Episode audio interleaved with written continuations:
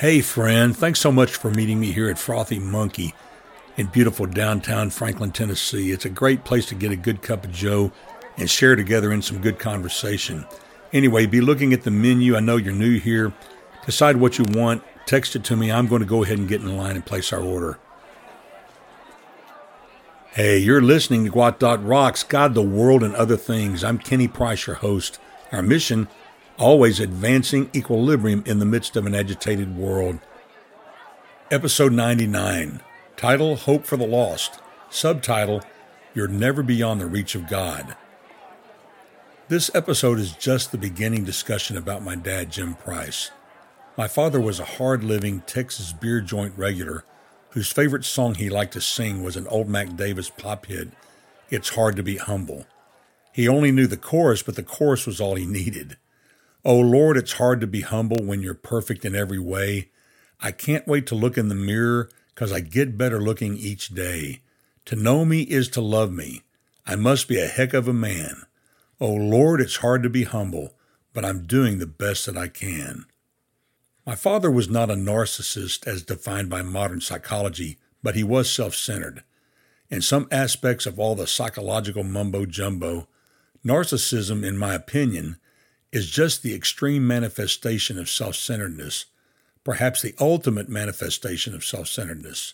From a biblical worldview, I would classify it as a sin that results from the worst manifestation of the fall of man in the Garden of Eden. Some people have lost all filters of self control and mutual respect in life, which results in the extreme manifestation of self centeredness as seen in narcissism. The world did revolve around my dad, in his opinion, and though a highly functional alcoholic all his life, which means his intensely strong, embedded work ethic subdued his hangover each morning, and he was out the door early, headed back for a long day's work, he was not involved in my life overall as a kid growing up. He was gone most of the time, with traveling across the world or sitting in a bar until the wee hours of the morning. My childhood memories are filled with the middle of the night confrontations from my mother as she badgered my drunk father on why he had to stay out and drink all night. In all the years of midnight turmoil, he never really gave her a reason. If my dad had a love language, as much as I really abhor the terminology, it was money. Though he never made a lot of money by the world's standards, he was very giving when it came to money, and he did provide for the basic needs of his family. He did attend my college graduation but missed my high school and my master's degree graduations. Though I never asked my dad for money, he would write me a check for several thousands of dollars without being asked because he thought I needed it when I came back to Texas to work on my master's degree. There is so much to say in regard to his life, and though you never knew him, if I could construct the true story of his life, you would be drawn into his story of personal heartache, grief, abuse, and mistreatment as a child and a young man to the 78 year old, worn out, dying man who finally, for real, turned to Jesus Christ just two weeks before he died on March 31st, 2010. I feel compelled today to summarize a few of the realities of his life that existed in order to send you a message of hope that regardless of what you have personally done in the way of moral failure on this earth, or regardless of what someone you care about has done in the way of moral failure especially wrong done by that person to you, you or they are never beyond the saving, life transforming reach of Jesus Christ. God can save you from your sin and give you eternal life in heaven with Him, regardless of what you have done. That does not mean that if you accept Jesus as your personal Lord and Savior, that the earthly consequences of your sin will be erased or undone, but it does mean that you will receive eternal life starting now and that when you die, you will be set free from the mistakes of this life and will be given a clean, pure life for eternity, no longer doing harm to yourself or others, and praising God in heaven forever. My father was a beer drinking, carousing Texas rounder. He was not an instigator of violence, but he never backed down from a fight. When my youngest son found out my dad had been in barroom brawls, he asked him if he had ever won a fight. My dad responded, No one ever wins in a fight. I was shocked at how philosophically deep my father's response was. He suffered a broken hand as a young man while fighting, so he learned always to reinforce his hands before he started swinging. His propensity towards adultery was profound and caused problems in his marriage throughout his life. One of the episodes of In Your Face Adultery was witnessed by my sister. I was about four years old and she was about six. My father came home drunk one night, pulled up in the driveway of our home, somehow got my mother's attention, and began to harass her with his girlfriend in the front seat of the car next to him. My sister stood at the door and witnessed the sad event. In his 50s, he worked in England for an extended period of time. During the 18 months to two years of absence, he developed a long term affair with a nurse who lived there. He was open about it to my mother after he came back to Texas, at one point calling the girlfriend, whom he claimed was visiting in Arlington, Texas, the next town south of where we lived, trying to get my mother to talk to her on the phone. Unfortunately, my brother in law and I had stopped by to visit my parents' house as the episode was going down. I was about 24 years old at the time.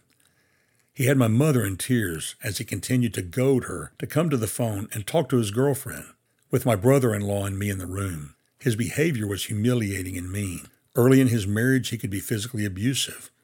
One of the last times I saw him physically abuse my mother, punching her on the arm that left a large bruise, I had walked in on them in the kitchen while they were fighting. He was not the type to spank me or my sister as a kid, but he did chase me to my room as a teenager and punched me on my forehead between my eyes because I called him out for allowing his drunk friend Ed to make fun of my mother in front of me, a clear act meant to humiliate.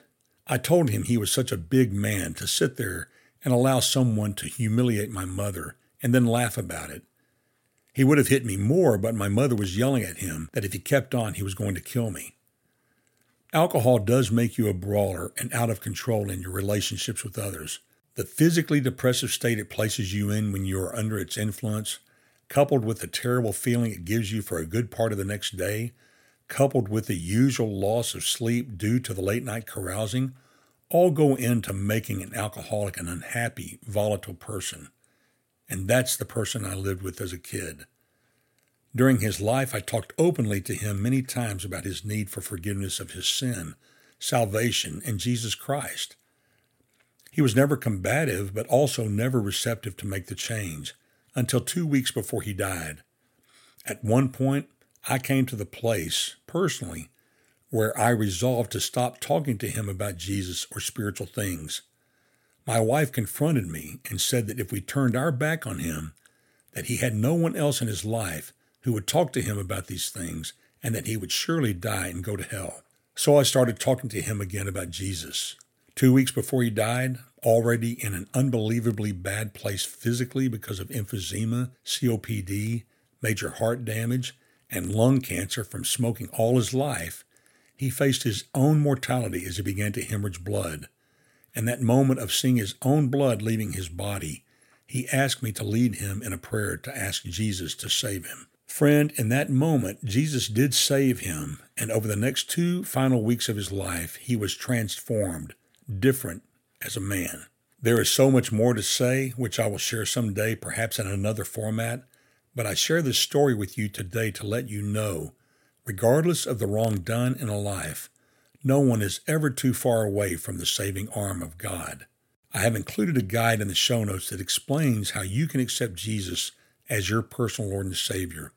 If you pray to ask Jesus to save you, I would really like to hear from you. My contact email is also in the show notes. Isaiah 59, verse 1 says, Indeed, the Lord's arm is not too weak to save, and his ear is not too deaf to hear. The old hymn, Only Trust Him, says, Come every soul by sin oppressed, there's mercy with the Lord, and He will surely give you rest by trusting in His Word. Only trust Him, only trust Him, only trust Him now. He will save you. He will save you. He will save you now. For Jesus shed His precious blood, rich blessings to bestow. Plunge now into the crimson flood that washes white as snow. Yes, Jesus is the truth, the way that leads you into rest. Believe in him without delay, and you are fully blessed. And with that, my friend, I bid you peace.